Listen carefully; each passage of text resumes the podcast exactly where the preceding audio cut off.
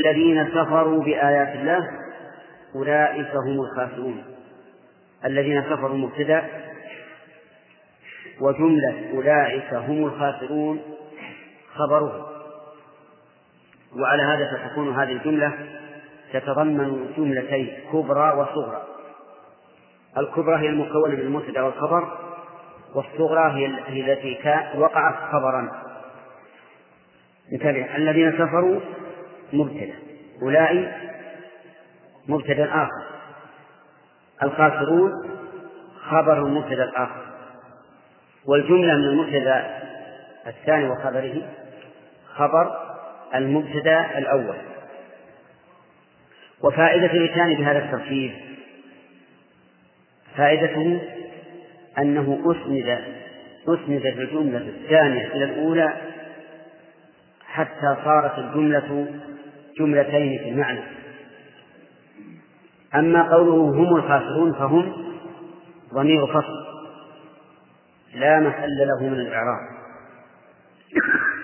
وفائدته أولا التوكيد والثاني الحصر والثالث التمييز أو شئت قل الفصل بين كون ما بعده خبرا أو وصفا. فإنك إذا قلت زيد هو الفاضل فإن كلمة الفاضل تحتمل أن تكون خبرا أو أن تكون صفة إذا حذفت. هو إذا قلت زيد الفاضل فربما يترقب الإنسان كلمة أخرى تتم بها الجملة ويعتقد أن الفاضل صفة. فإذا قلت هو الفاضل زال هذا الوهم أو زال هذا التوقع وعلم أن ما بعد هو خبر مبتدأ. قال الذين كفروا بآيات الله القرآن وهذا فيه شيء من القصور لأن آيات الله عز وجل في القرآن وفي غير القرآن. ثم الآيات كونية وشرعية والكفر يكون بهما جميعا. أي بالآيات الكونية والآيات الشرعية ويكون بالقرآن وبالتوراة وبالإنجيل وبغيرهما من الكتب التي أنزلها الله عز وجل. فالأولى فالأولى العموم. أن يقال كفروا بآيات الله الكونية والشرعية. القرآن وغير القرآن. وأصل الكفر أصله الجحد. ومنه الكفر الذي هو وعاء طلع النخلة. لأنه يستر الطلع ولا يتبين. والكافر جاحد ساتر لحق الله عز وجل ولنعم الله عز وجل. وكفرهم بآيات الله يكون تارة بالتكذيب وتارة بالاستكبار. ففي مقابل الأخبار يكون بالتكذيب. وفي مقابل الأمر والنهي يكون بالاستكبار والذين كفروا بآيات الله أولئك هم الخاسرون. أولئك مشارة كما تعرفون وهنا المشار إليه بعيد أو قريب. المشار إليه بعيد لأن الكاف لا تأتي إلا إذا كان المشار إليه بعيدا فإنها تأتي الكاف لتنبيه المخاطب إلى المشار إليه لبعده. أما إذا كان المشار إليه قريبا فإنه لا يؤتى بالكاف بل يقال أولئك مثل هؤلاء ويقال هذا. لكن إذا كان بعيدا فإنه يؤتى بالكاف. لماذا؟ عبد الله؟ لا. تنبيه من؟ تنبيه المخاطب إلى المشار إليه. لأنه لا شك أن الإنسان إذا خوطب كان ذلك أبلغ في تنبيه. أولئك إذا قلت الكاف سينتبه وينظر من هذا المشار إليه. ولكن فإذا كان لا يكون إلا البعيد فالبعد إما علو أو سكون وإما حسي وإما معنوي. فالأقسام إذن أربعة. فما هو فما هو القسم الذي ينطبق على الذين كفروا هنا؟ ها؟ البعيد سفورا. معنوي ولا ولا حسي؟ معنى. وفي النار؟ حس. لكن في الدنيا معنى. لأنه قد يكون سافرا وهو في قمة الجبل. طيب الذين كفروا بآيات الله إذا الكفر قلنا إنه يتضمن شيئين. إما جحود إيش؟ وإما استكبار أولئك هم الخاسرون. هم لا غيرهم. الخاسرون الذين خسروا الدنيا والآخرة. أما خسران الآخرة فظاهر وأما خسران الدنيا فإنهم إنما خلقوا إنما خلقوا لعبادة الله. وهل قاموا بعبادة الله؟ لا. إذا خسروها أو لا؟ خسروا المعنى الذي من أجله خلقوا. قال الله تعالى وما خلقت الجن والإنس إلا ليعبدون وقال الله تعالى قل إن الخاسرين الذين خسروا أنفسهم وأهليهم يوم القيامة ألا ذلك هو الخسران المبين. قال المؤلف المفسر متصل بقوله وينجي الله الذين اتقوا بمفازتهم وما بينهما اعتراض متصل يعني معنى. نعم. بقوله وينجي الذين وينجي الله الذين اتقوا بمفازتهم. هذا ما ذهب إليه رحمه الله. ولكن هذا قد ينازع. قد يقال إن قوله وينجي الله وينجي الله الذين اتقوا بمماتتهم هو المتصل بما قبله. ارجعوا للقرآن نعم. وينجي الله الذين اتقوا بمفازتهم الصواب أن ينجي متصل بما بما قبله. لما ذكر الذين كذبوا على الله أن وجوههم مسودة قال وينجي الله الذين اتقوا. أما هذا فليس له صلة بما قبل بما ذكر. بل صلة صلته بما قبله مباشرة أبين وأظهر. لأن الله قال الله خالق كل شيء وهو على كل شيء وكيل له مقاليد السماوات والأرض. يعني فبعد هذا البيان وبعد الإقرار إقرار الكفار بأن الله خالق كل شيء لا يبقى لهم ربح إذا كفروا. بل هم بل هم الخاسرون. فيكون هذه الآية متصلة بما قبلها مباشرة. وليست متصلة بقوله وينجي الله وينجي الله الذين اتقوا بمبعثتهم لأن هذه الآية ينجي الله متصلة بما قبلها. وهذا هو مقتضى النظم القرآني أما أن نشد الآيات ونقول كل هذه الجملة الله خالق كل شيء وهو على كل شيء وكيل له مقاليد السماوات والأرض. كل هذا جملة اعتراضية أو كل هذا اعتراض لا محل له هنا فلا شك أن هذا خلاف ما يقتضيه النظم والسياق القرآني فالصواب أن هذه الجملة متصلة بما قبلها ووجه الاتصال الآخر أي نعم لا لا أي نعم. ما وجه الاتصال؟ ها؟ المؤلف قال قال إن قوله تعالى والذين كفروا بآيات الله متصل بقوله وينجي له لا يتقون فتن ونحن ذكرنا أن في هذا نظر وأن الصواب أنه متصل بما قبله وبينا وجه الصواب. فما هو؟ لأنك كثير الاتفاق. ما لا يمكن ينتبه الإنسان وهو ينظر يمين الشمال القلب يتبع النظر. يأمر النظر فينظر ثم يتبع النظر ولا ولا يهتم بما أمامه من اللي يعرف؟ نعم. قال بيده مقاليد السماوات والأرض. وأنه خالق كل شيء. وهم يقرون به. فصار هؤلاء الذين يقرون بأن الله خالق كل شيء وأن له ما قد السماوات والأرض وكفروا به. يكونون خاسرين لا شك. هم أخسر الناس. كيف يقرون بأن الله خالق كل شيء؟ وأن له مقاليد السماوات والأرض. ثم يكفرون بآياته. كان مقتضى هذا الإقرار أن يؤمنوا بآياته. ولكنهم خسروا فكفروا بآيات الله.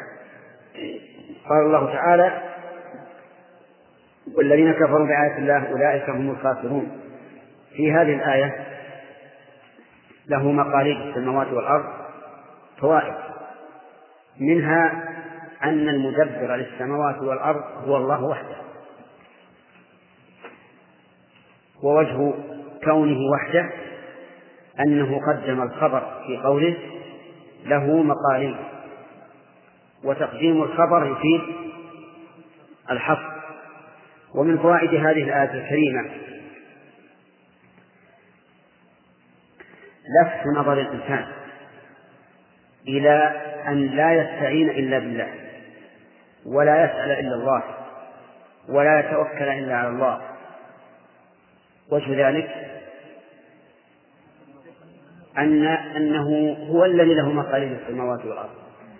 فإذا لا تلتفت إلى غيره. كما قال النبي عليه الصلاة والسلام لعبد الله بن عباس إذا سألت فاسأل الله وإذا استعنت فاستعن بالله. ومن فوائد هذه الآية الكريمة أن الكافرين هم الخاسرون وإن كانوا في الدنيا قد ربحوا الجولة فإنهم خاسرون دنيا وأخرى. لقوله والذين كفروا بآيات الله أولئك هم الخاسرون. ومن فوائدها وجوب الإيمان بآيات الله. ووجه الدلالة أنه إذا كان الوعيد إذا كان الوعيد على من كفر بها دل ذلك على وجوب الإيمان. ومنها أيضا تحريم الكفر لكونه سببا للخسارة. فإذا قال قائل أين في الآية لفظ يحكم قلنا التحريم يستفاد بعدة طرق. منها النهي مثل ولا تقربوا الزنا. ومنها التصريح بالتحريم مثل حرمت عليكم الميت والدم. ومنها نفي الحل مثل قوله ولا يحل لهن أن يكتمن ما خلق الله في أرحامهن. ومنها الوعيد على الشيء. ومنها بيان فوات الخير وطرق إفادة التحليل متعددة لكن من جملتها ترتيب الخصان على فعل الشيء يدل على أنه حرام. ومن فوائد الآية الكريمة ربح الذين آمنوا وأنهم هم الرابحون. من أين يؤخذ؟ من مفهوم خسارة الكافرين أن يكون أن يكون الربح للمؤمنين. وقد صرح الله بذلك في قوله والعصر إن الإنسان لفي خسر إلا الذين آمنوا وعملوا الصالحات وتواصوا بالحق وتواصوا بالصبر. ثم قال الله عز وجل قل أفغير الله تأمروني أعبد أيها الجاهلون. الإعراب. أفغير الله تأمرون؟ الهمزة للاستفهام. والفاء حرف عطف. وهنا يشكل على على علينا على هذا الإعراب ما اشتهر من أن همزة الاستفهام لها الصدارة وهنا قال أفغير الله تأمرون. فإذا كان لها الصدارة فكيف تأتي الفاء بعدها؟ الدالة على أن الجملة معطوفة فالجواب أن في ذلك لعلماء النحو وجهين. الوجه الأول أن الهمزة للاستفهام وأنها داخلة على جملة معطوف عليها. وتقدر هذه الجملة بما يناسب السياق. وعلى هذا فيكون التقدير في هذه الآية. قل أتجهلون فغير الله تأمروني أعبد أيها الجاهلون. ويقدر في كل موضع ما يناسب. أفلم يسيروا في الأرض؟ التقدير. أغفلوا؟ فلم يسيروا في الأرض؟ وقيل إن الهمزة للاستفهام وأن الفاء مزحزقة عن مكانها والتقدير فأغير الله فتكون هذه الجملة معطوفة على ما سبق. ولكن المعنى الأول إذا تيسر وأمكن أن يقدر شيء مناسب فإنه أولى. يقول يقول المؤلف في إعرابه غير منصوب بأعلى المعمول لتأمرون بتقدير أن بنون واحدة وبنونين بإدغام وفك. هذه على قول تأمرون يقول المؤلف في الإعراب إن غير منصوبة بأعبد والتقدير أعبد غير الله بأمركم. هذا معنى الآية. وقول أفغير الله تأمروني فيها قراءة فيها قراءات. أولا قراءتها بدون واحد تأمروني. ثانيا قراءتها بنونين بإدغام. تأمروني. ثالثا قراءتها بنونين بدون إدغام. تأمرونني. أفغير الله تأمروني أعبد؟ يعني أتأمرونني أعبد غير الله؟ أيها الجاهلون أي الجاهلون بحقيقة ما يجب لله عز وجل وبحقيقة عبادة الأصنام. ويحتمل المعنى المراد بقولها الجاهلون أي السفهاء لأن الجهل تارة يراد به السفه وتارة يراد به عدم العلم. وإذا كان المراد به السفه فإنه يسمى جهالة. كما في قوله تعالى إنما التوبة على الله الذين يعملون السوء بجهالة ثم يتوبون من قريب.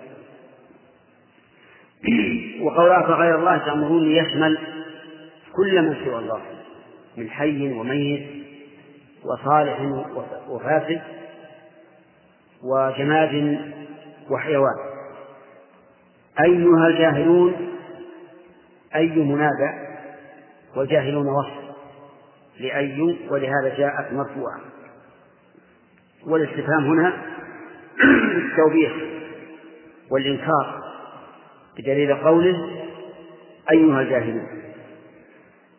يستفاد من هذه الآية فوائد.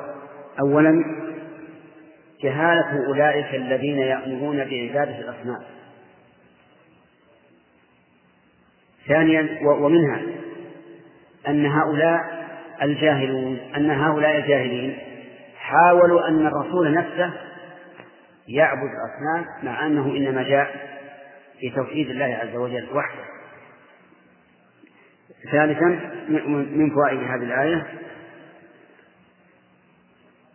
أن الرب عز وجل عبادته علم وعبادته رشد لأنه إذا كانت عبادة غيره جهل جهلا فعبادته علم ورشد. ومن ومن فوائدها أنه إذا كان المشركون يحاولون أن يشرك النبي صلى الله عليه وآله وسلم. فما بالك بعثاء الرسول عليه الصلاة والسلام. إنهم سوف يحاولون أن يشركوا أكثر من محاولتهم إشراك النبي صلى الله عليه وآله وسلم. ويتفرع على هذه الفائدة الحذر من دعاة الشرك والكفر. مثل دعاة النصرانية اليوم فإن النصارى عليهم لعنة الله إلى يوم القيامة يحاولون بكل ما يستطيعون أن يضللوا المسلمين وأن ينصروهم. وإذا عجزوا عن ذلك فعلى الأقل أن يخرجوهم من دينه وإن لم يدخلوا به النصرانية وهذا الآن واضح فتجدهم ينشئون الإذاعات. القوية الواضحة من أجل دعوة المسلمين إلى النصرانية. وتجدهم يكتبون الكتابات الكثيرة من رسائل وكتب أكبر يبثونها بين المسلمين وتجدهم أيضا يكتبون الإنجيل كتابة ككتابة المصحف تماما مفصلا معربا مشكلا حتى يظنه العامي من الناس الذي لم يعرف القرآن يظنه هو القرآن. وتجدهم أيضا يذهبون إلى البلاد الفقيرة العاجزة وينشئون فيها المدارس والمرافق ثم الفناء من أجل إغلال الناس. فالمهم أن أعداء المسلمين لا يألون جهدا في إخراج المسلمين عن دينهم إلى ملتهم التي كانوا عليها. والله أعلم.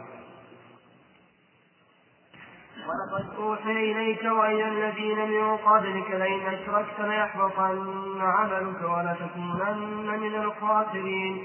بل الله فاعبد وكن من الشاكرين.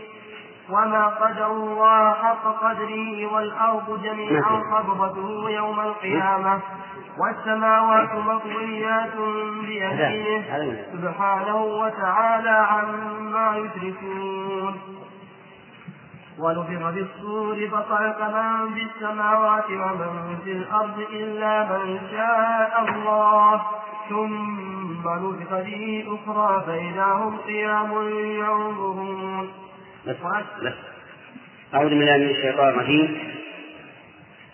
قال الله تعالى ولقد أوحي إليك هذا المحضر ولقد أوحي إليك وإلى الذين من قبلك لئن أشركت ليحبطن عملك ولتكونن من الخاسرين. ذكرنا بالأمس أن هذه جملة مؤكدة؟ بكم مؤكد؟ ما هي؟ اللام القسم المقدر والتقدير لا المقدر على الصواب. التقدير.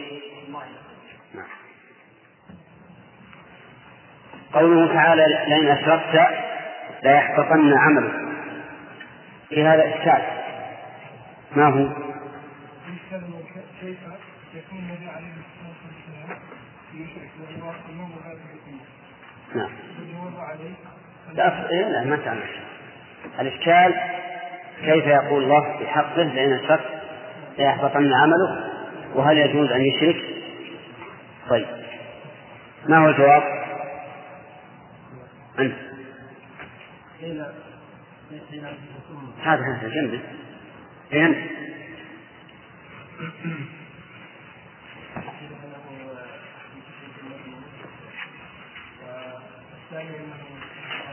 ما فهمنا ما فهمنا الجواب الأول.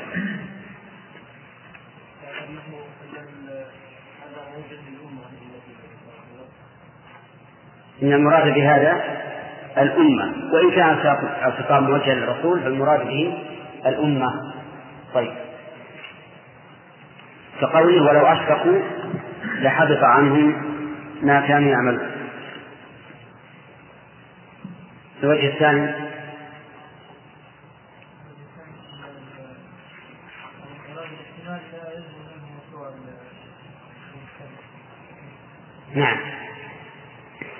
أن التعليق بالشر لازم منه وقوع المشروع.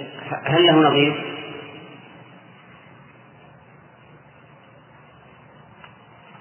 نعم. ها؟ نظيره قوله تعالى قل إن كان للرحمن ولد فأنا أول العابدين. ومعلوم أنه, أنه يمتنع أن يتخذ الله ولد. تمام.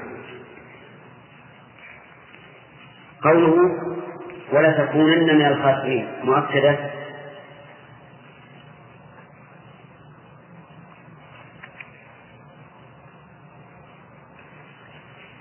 كم مؤكد؟ محضر؟ نعم.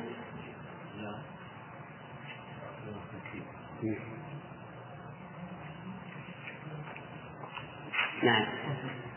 والقسم المقدم لأن اللام هذه تكون جوابا للقسم نأخذ فوائد هذه الآية. من فوائد هذه الآية أن الشرك محبط للعمل ولو وقع من أفضل الخلق. كقوله لئن أشركت ليحبطن عملك. ومن فوائده أن هذا الحكم ثابت في جميع الشرائع. لقوله ولقد أوحي إليك وإلى الذين من قبلك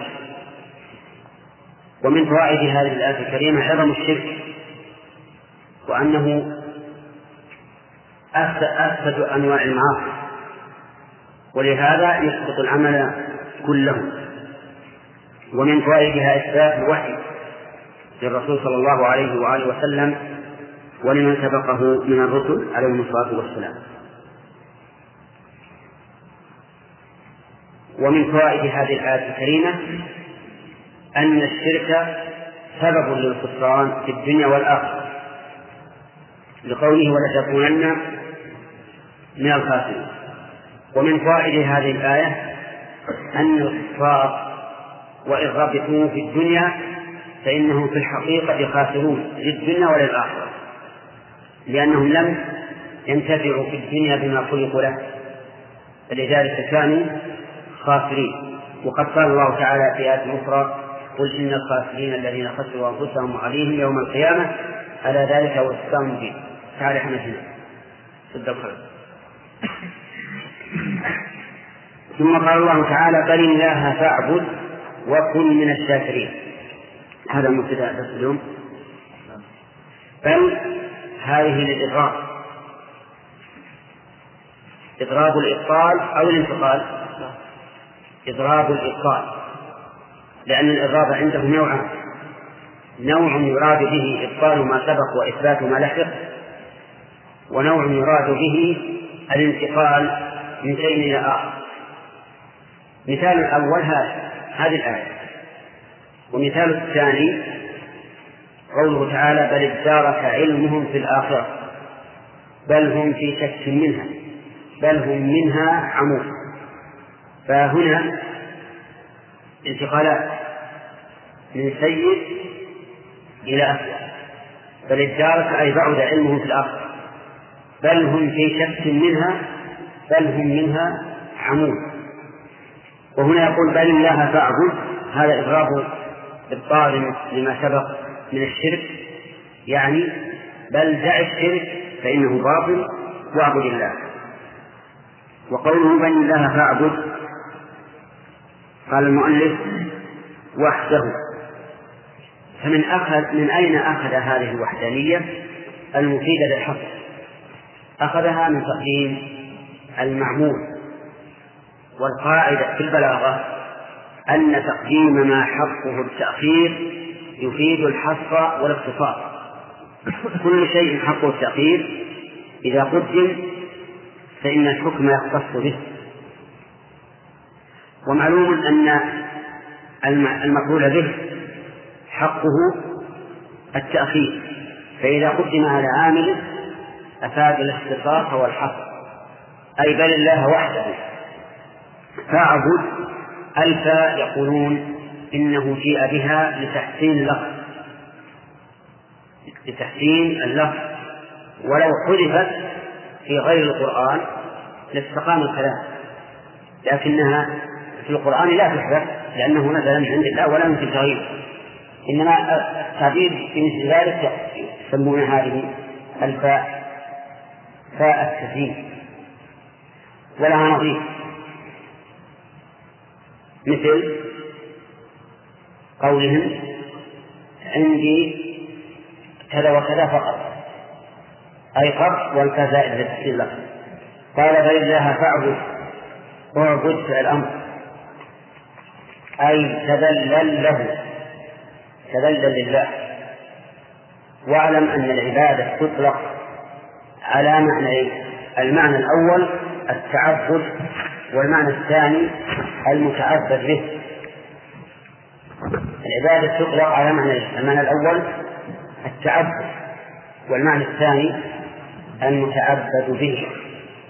أما التعبد فمعناه التذلل لله التذلل لله تعالى محبة وتعظيما في القيام بأوامره واجتناب نواهيه. فإذا رأينا شخصا يصلي مثلا قلنا هذا يتعبد أي يتذلل لله تعالى بفعل الصلاة. وتطلق على المتعبد به أي على نفس المفهوم وعرفها شيخ الإسلام على هذا المعنى بقوله العبادة اسم جامع لكل ما يحبه الله ويرضاه من الأقوال والأعمال الظاهرة والباطنة. اسم جامع لكل ما يحبه الله من الأعمال من الأقوال والأعمال الباطنة والظاهرة. وعلى هذا فالصلاة نفسها نسميها عبادة والصدقة عبادة والصوم عبادة والحج عبادة وبر الوالدين عبادة وصلة الأرحام عبادة والإحسان إلى الفقراء عبادة وهكذا. فقوله تعالى تعبد أي تذلل له بفعل عبادته بامتثال أوامره واجتناب نواهيه. بل الله تعبد وكن من الشاكرين إنعامه عليك. وكن من الشاكرين. كن فعل أمر. ومن الشاكرين أي من الذين يشكرون الله. واعلم أن أل إذا اتصلت بمشتق فإنها تكون اسما موصولا من أسماء الموصول العامة.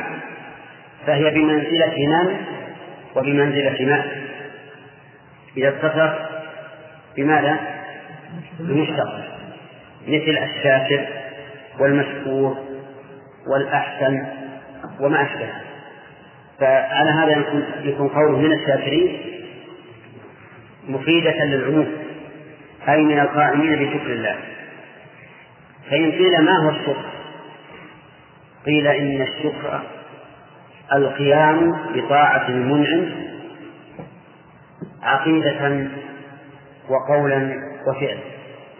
هذا الشكر القيام بطاعة المنعم عقيدة وقولا وفعلا. ولهذا قال الشاعر أفادتكم النعماء مني ثلاثة يدي ولساني والضمير المحجبة. يعني أنكم ملكتم بأنعامكم بإنعامكم علي ملكتم قلبي. ولساني وجوارحي أفادتكم النعماء مني ثلاثة يدي ولساني والضمير المحجبة أنشدنا إياه. أنت.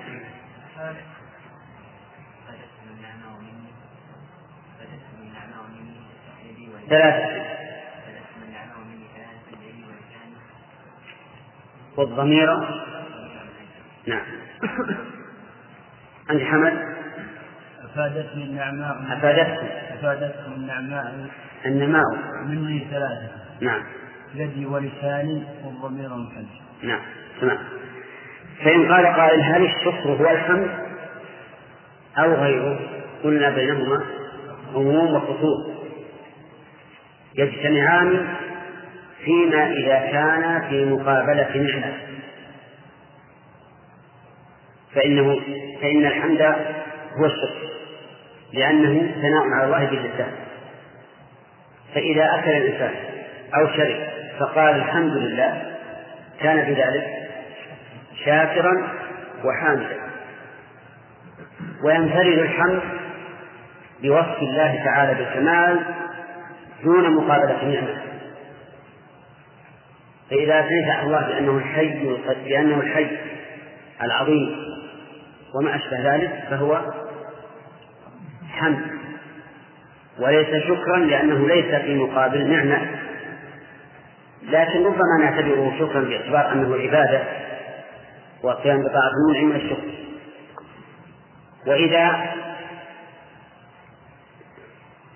أثنيت على الله عز وجل بل وإذا قمت بطاعة الله سبحانه وتعالى جزاء على نعمته ولم يكن في ذهنك وصفه ولم يكن في ذهنك وصفه بالكمال صار ذلك شكرا صار ذلك شكرا له وعلى كل حال قد يعثر انفراد أحدهما عن الآخر. وذلك لأن الثناء نفسه وإن لم يكن في مقابلة النعمة يعتبر شكرا لأنه قيام بطاعة النعمة يحمد الله طيب بل الله فعل وكن من الشاكرين. ثم قال تعالى وما قدر الله حق قدره. ما نافية؟ وقدروا بمعنى عظموا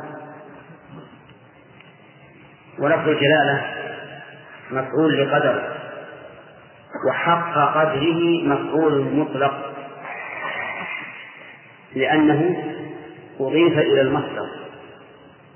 والمضاف إلى المصدر يسمى مفعولا مطلقا لأنه بمنزلة المصدر. وعلى هذا فنقول حق قدره أي حق تعظيمه.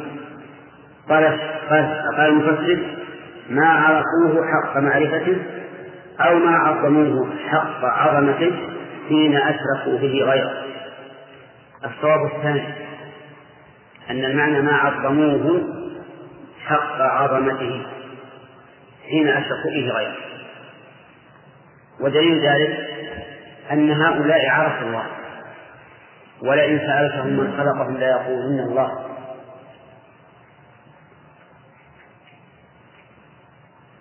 ولئن سألتهم من خلق السماوات والأرض ليقولن الله. لكن هل عظموا من عرفوه حق تعظيمه؟ لا.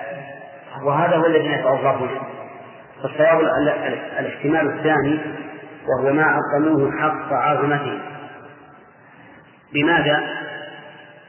بالإشراك به. لأن من لأن من عظم الله حق تعظيمه لا يمكن أن يشرك به أحدا. ثم قال والأرض جميعا قبضته يوم القيامة. الواو للحال ويجوز أن تكون استئنافية لبيان عظمة الله. وقولها والأرض مبتدأ. وجميعا حال. وقبضته خبر مبتدأ. يعني أن الأرض كلها جميعا كل الأراضين السبع تكون يوم القيامة قبضته. قال المفسر والأرض جميعا حال أي السبع جميعا حال من أين؟ من الأرض. حال من الأرض. ولهذا نعم. وبهذا نعرف أنه يجوز مجيء الحال من المبتدأ قبل الإتيان بالخبر. فتقول مثلا زيد قائما خير منه قائد نعم. زيد قائما خير منه قائد يقول والأرض جميعا قبضته أي مقبوضة له أي في ملكه وتصرفه. ففتح المؤلف القبض بمعنى الملك والتصرف وفي هذا نظر ظاهر بل هذا تحريف. لأن الملك والتصرف كل شيء في ملكه والتصرف الأرض والسماء يوم القيامة وقبل يوم القيامة. لكن القبضة بمعنى المقبوضة التي تكون في اليد تحيط بها اليد. هذه هي القبضة فيقال مثلا قبضة من طعام. وش ما معنى قبضة من طعام؟ يعني أن الإنسان يقبض الطعام بيده هكذا. فالأرض يوم القيامة قبضة الله عز وجل وقد جاء ذلك مبينا في حديث عبد الله بن مسعود في قصة النبي صلى الله عليه وسلم مع حبر من أحبار اليهود. أن الله يجعل السماء يجعل الأرض على إسرى والشجر على إسرى والجبال على إسرى إلى آخره. فالصواب المتعين أن يقال المراد بالقبضة أنها في قبضة يده عز وجل. فإن قال قائل وهل يجوز لنا أن نمثل هذه القبضة بحيث نأخذ تمرة أو تفاحة ونضعها في أيدينا ونقول قبضته ثم نقبض على التفاحة أو التمرة. الجواب لا لأننا لو فعلنا ذلك لكان هذا تمثيلا لقبضة الله سبحانه وتعالى للأرض وهذا لا يجوز. أما أن نبين معنى القبضة فلا بأس بأن نقول القبضة هي وضع الشيء في اليد ثم قبضه به لكن نكيف كيف قبض الله عز وجل على الأرض؟ هذا خلاف معتقد أهل السنة والجماعة كما هو معروف للجميع. وقوله يوم القيامة هذه ظرف ظرف للقبضة أي أنها تكون قبضة له يوم القيامة. والقيامة ويوم القيامة هو اليوم الذي يبعث فيه الناس من قبورهم لله عز وجل. وسمي بهذا الاسم لوجوه ثلاث. عدها لنا. أنت. نعم نعم. سمي يوم القيامة لوجوه ثلاث. ذكرناها قريبا.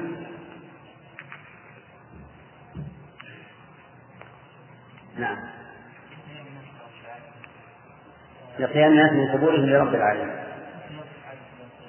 إقامة العدل يوم القيامة. إيش؟ لا. نعم. لا. يوم يقوم الأشهاد. طيب. والأرض جميعا قبضته يوم القيامة؟ والسماوات مطويات قال المؤلف مجموعات بيمينه وقدرته. نعم. السماوات مطويات الطي معروف عطف الثوب بعضه على بعض. يسمى طيا. ومنه طي الورقة. إذا فرغ الكاتب منها فواحد. يعني عطف بعضها على بعض. وقد شبه الله عز وجل طيه للسماوات بطي السجل للكتب. فقال جل وعلا يوم نطوي السماء كطي السجل للكتب. فتبارك الله رب العالمين. هذه السماء العظيمة الواسعة الأرجاء التي ورد أن سمكها خمسمائة عام. يقول الله عز وجل هذه السماوات كما يطوي السجل للكتب. أو كما يطوى السجل للكتب. يوم نطوي السماء كطي السجل للكتب يعني كما يطوي السجل وهو كاتب القاضي أو كما يطوى السجل الذي هو آه الذي تكتب به القضايا. والطي معروف قلنا إنه عطف إيش؟ الثوب بعضه على بعض أو الورق وما أشبه يقول السماوات مطويات وحدث الفاعل أو أتى بصيغه المفعول للعلم بالطاوي. من هو الطاوي؟ الله كما تفسره الآية الأخرى يوم يطوي السماء كغير السجل الكتب قال المؤلف مجموعات وهذا فيه نظر. لأننا نقول هي مجموعة طيا وإذا فسرناها بالمجموعات فإننا لم نفسر تفسيرا دقيقا. لأن الشيء قد يكون مجموعا بلا طي ولكن إذا كان مطويا فهذا معنى زائد على مجرد إيش؟ على مجرد الجعل فالصواب أن يقال مطويات أي ملفوف ملفوف بعضها إلى بعض. مطويات بيمينه قال بقدرته. وهذا تحريف على مذهب من لا من لا يؤمنون بصفات الله سبحانه وتعالى. الخبرية. والصواب أن المراد باليمين اليد اليمنى أيها الإخوة في ختام